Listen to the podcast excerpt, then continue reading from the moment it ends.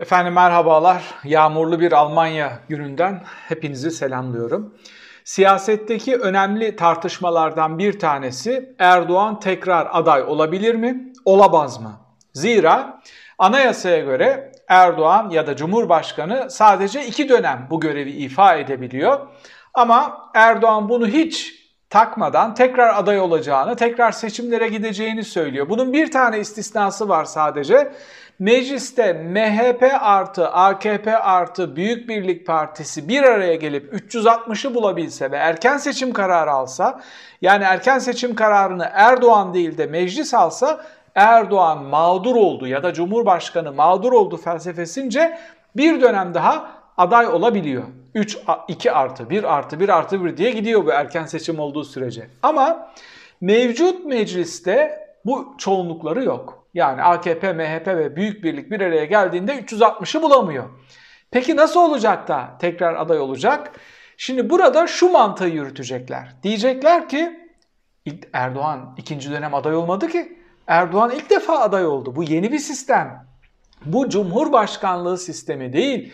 Bu başkanlık sistemi ya da Türk tipi cumhurbaşkanlığı sistemi neyse yani parlamenter sistem değil deyip Erdoğan'ı zaten yeniden aday yapacaklar. Neden? Bunu neye dayanarak söylüyoruz? Bunu hukuka dayanarak söylemiyoruz. Bunu siyasete hizmet eden hukuka dayanarak söylüyoruz. Siyasetin kapı bekçiliğini yapan yargıya dayanarak söylüyoruz. Yeni atanan üyeleriyle Anayasa Mahkemesi'ne dayanarak söylüyoruz. Dolayısıyla böyle bir tartışma uzamasın. Senden korkan senin gibi olsun demek için Kılıçdaroğlu o kapıyı kapattı. Çıktı dedi ki Erdoğan'ın tekrar aday olup olmayacağı hususunu tartışmayacağız. Çıksın tekrar aday olsun. Bu ne anlama geliyor? Bu çok önemli bir çıkış. Bu çok önemli bir meydan okuma. Evet, hukuku ve anayasayı hiçe sayan ama siyaseten doğru olduğuna inandığım bir hamle. Bu hamlenin ne anlama geldiğini, Erdoğan için yapılan, daha doğrusu Cumhurbaşkanlığı seçimi için yapılan harikulade bir saha çalışmasının kişilere göre değil ama algıyı, kimin nerede durduğunu gösteren harikulade bir saha çalışmasını ve ortaya atılan işte bu dar bölge seçimiyle birlikte AKP ve MHP tekrar meclise çok güçlü bir şekilde gelebilir mi? İddialarını gibi konuları birkaç başlığım daha var. Hepsini özetliyorum.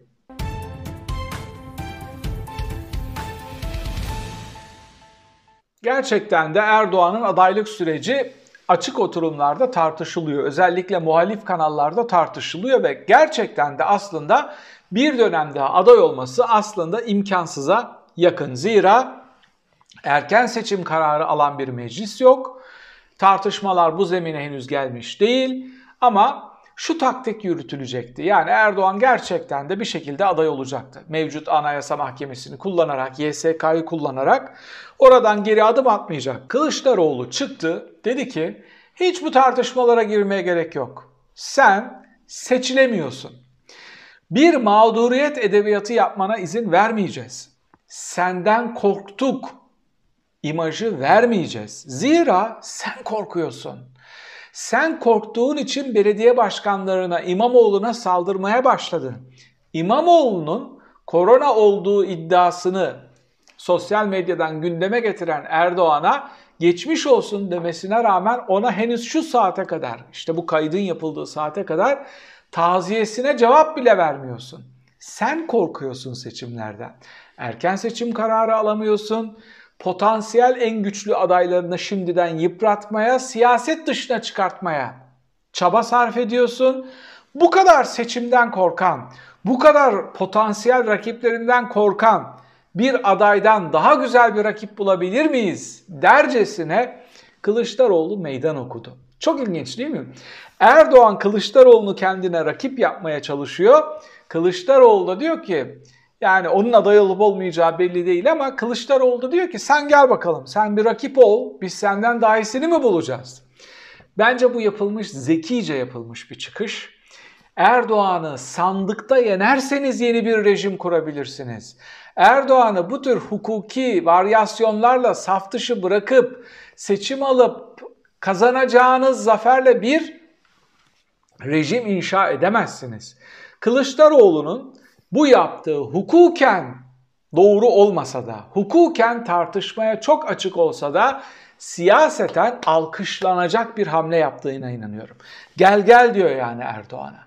Bu meydan okumayı hepimizin, bu cesur ve yürekli meydan okumayı hepimizin bence desteklemesi ve Kılıçdaroğlu'nun bu çıkışının arkasında durması gerekiyor. Peki Kılıçdaroğlu bu çıkışı neye göre yapıyor? Değil mi? Çaresiz hissetmiyor kendini. Bir şeyler okumuş, bir şeylere bakmış. Şimdi size yine Metropol'ün bir saha çalışmasını sunacağım. Çok güzel hazırlanmış bir soru. O kadar hoşuma gitti ki Erdoğan mı, rakibi mi? Rakibi kim? Belli değil. Bakın belli olmayan rakibe yönelik bir soru sormuşlar. Erdoğan mı, rakibi mi? Kimi seçersiniz? Bu ne kadar önemli? Bu şunun için önemli. Bir, muhalefet adayı nasıl belirleyecek? Buradaki dağılıma bakabilir. İki, muhalefetin eli ne kadar rahat, ne kadar değil ona bakabilir. Erdoğan diyenlerin oranı yaklaşık %30. 29.8. İlginç bir veri bu. Erdoğan, tartışmasız Erdoğan diyenler yaklaşık 30 diyorlar. Karşısına çıkan rakibe oy veririm. Yani bu ne demek biliyor musun? Karşısına kim çıkarsa çıksın ona oy veririm. Kim kimi istiyorsun? Ya önemli değil. Karşısına kim çıkarsa çıksın ona oy veririm diyenlerin oranı 36.9. Yani o da 37. Erdoğan 30, karşısına kim çıkarsa çıksın ona oy veririm diyen 37. Bir kere rakip kim olursa olsun potansiyel olarak 7 puan önünde başlayacak. Erdoğan'ın önünde başlayacak yarışa. Gelelim rakibinin kim olduğuna bağlı diyenlere. Yani bizim meşhur kararsızlarımıza.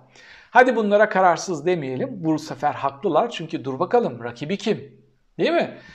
İşte bu önemli bir rakam. Aslında bu rakamın bu kadar, o da %29.3. Erdoğan'ın oyu kadar rakibi kim ona bakarım diyen var. Bu rakamın bu kadar yüksek olması neden çok iyi biliyor musunuz? Muhalefet biraz endişe duymalı. Demeli ki ya inanılmaz bir kitle var kararını vermemiş. Bunların tamamını kaybedersek Erdoğan %60 alıyor. Çok ciddi bir rakam. 29.3. Bunlar da rakibine bakacaklar. İşte ben ısrarla altını çizerek söylediğim muhalefet bir hata yapmazsa bu yarış bitmiştir. Çanlar kulakları sağır edercesine Erdoğan için çalıyor. Ve Erdoğan bu çanları duyuyor. O endişeyle yaşıyor. O endişeyle uyuyamıyor. Evet rakibinin kim olduğuna bakarım diyenlerin oranı 29.3 ama Erdoğan'ın karşısına çıkartılacak ilk defa o kadar fazla rakip var ki. Yani şunu mu, şunu mu, şunu mu, şunu mu alsak derken Erdoğan bugün aday olmuyorum dese AKP cephesinden kim çıkacak sorusunun karşılığı yok. Onun için burada büyük bir hata yapılmadığı takdirde burada muhalefet net bir netice alabilir. Fikrim yok, cevap yok diyenlerin oranı 4.0. Şimdi peki seçim bitmiş mi? Hayır, bunu söylemiyorum seçim otomatik olarak bitmiştir diyemeyiz. Seçmen Erdoğan'ın rakibine bakarak oy verecek. Çok iyi çalışılmış bir adayla müthiş bir zafer kazanacak muhalefet, Millet İttifakı. 55 ile 60 band arasında oy alacak bu dağılama göre. Yani kendi yaptığım şu andaki fotoğrafa göre tabii. Hesaplamaya göre Erdoğan'ın çıkabileceği oranın maksimum 38-40 bandı olduğunu düşünüyorum. Rakibi de işte 58-60 civarına kadar çıkabilir. Bu mümkün. Bunu yapabilirler. 60-62'ye kadar çıkabilir. Doğru adayla. Ama buradaki şunu unutmayalım. Rakibi buna %39 diyor, 29 diyor. Kararımı vermedim. Ama kararsızlar, protest oylar, fikrim yokları buna katınca bu rakam daha da yüksek bir orana çıkıyor. Onun için çantada keklik değil, evet Muhalefetin adayı 7 puan önde başlayacak. İpi daha önce göğüsleme şansı çok yüksek ama henüz kazanılmış bir seçim yok. Erdoğan kendi yoluna devam ediyor ve şu felsefeyi işlemeye çalışıyor. Bunlar yapamazlar. Müsterih olun, muhalefet gibi konuşuyor. Türkiye'nin sorunlarının farkındayız ama onları biz çözeriz. Bunu ezberletmişler. Milletvekilleri, belediye başkanları, sokaktaki yandaşı evet ama kim var ki başka çözecek? Yine Erdoğan çözecek. Sorunun üreticisi, bizatihi ülkeyi buraya getiren aktörü çöz, paketleyerek çözümün adresi olarak göstermeye çalışıyorlar. Babacan da çok güzel bir şey söylüyor. Geçen yayında söyledim. Bir şey yapmaya gerek yok. Şu otoriter rejimden kurtulun. O kadar dinamik bir ekonomimiz, altyapımız, yetişmiş gencimiz var ki bu ülke kendiliğinden uçuşa geçer. Aynı yerde duruyorum. Aynı iddiadayım, aynı tezi savunuyorum. Peki parlamentoya daha güçlü gelebilmek için AKP ve MHP ne yapabilir? Bunların hayali sadece barajı %7'ye düşürmek değil, daraltılmış bölgeye geçmek. Şunu unutmayın. Seçim bölgeleri daraltıldıkça büyük partiler oradan kar eder. Seçim bölgeleri büyüdükçe küçük partiler oradan kar eder. Yani liste varsa kendi aldığın oy oranına göre listeden pay alırsın. Ama daralttığın zaman seçim bölgesini yani bir bölgeden 20 milletvekili değil de 5 milletvekili çıkıyor dediğin zaman hele Dehun hesaplama sistemine göre büyük partiler oradan 2'yi 3'ü alır.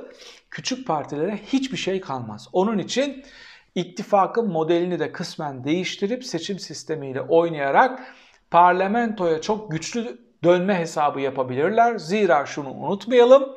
Türkiye'nin hala birinci partisi AK Parti.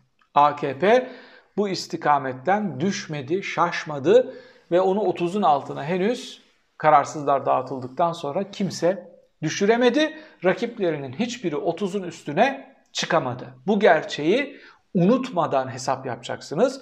Bu gerçek üstüne tüm yorumlarınızı, stratejilerinizi bina edeceksiniz.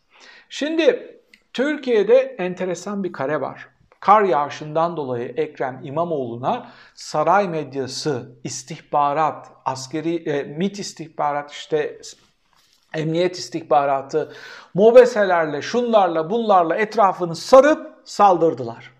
Çalışmıyor muydu? Çalışıyordu.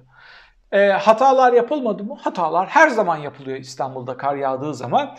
Devlet de havalimanını işletemedi, karayollarını açamadı vesaire. Ama Isparta'da yaklaşık 3 gündür Isparta'ya elektrik verilemiyor. Isparta karlar altında ve şöyle bir bakayım dedim.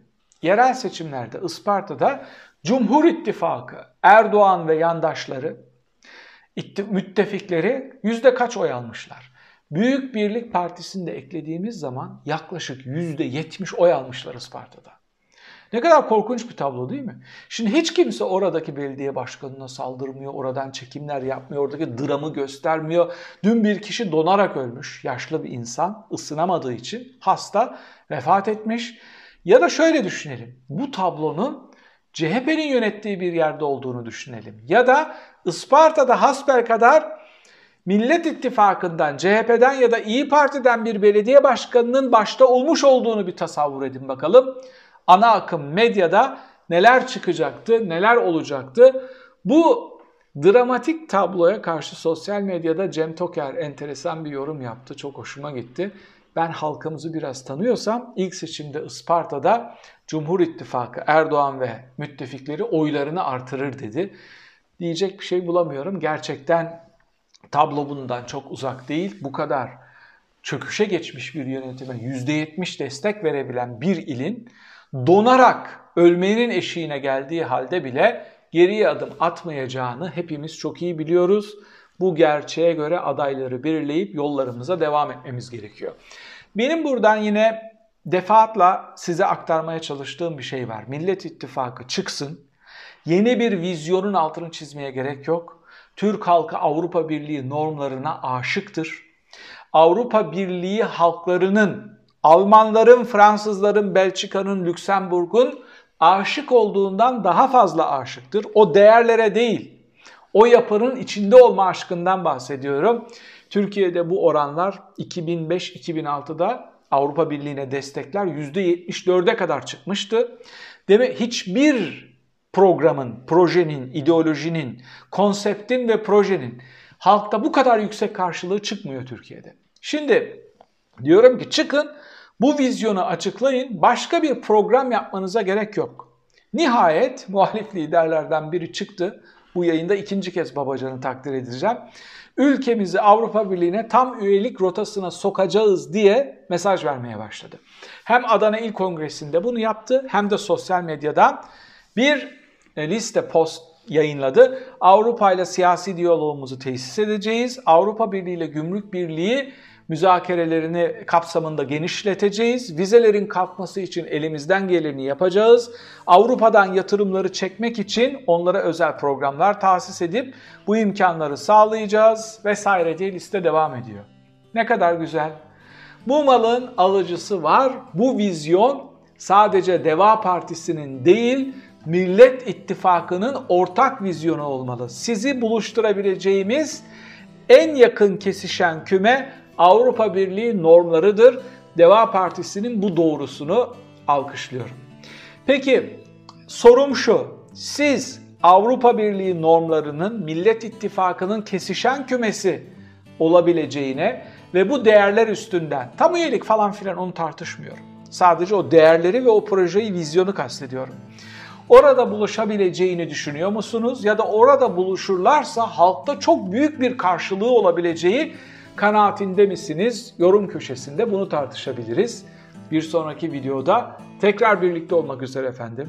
Hoşçakalın.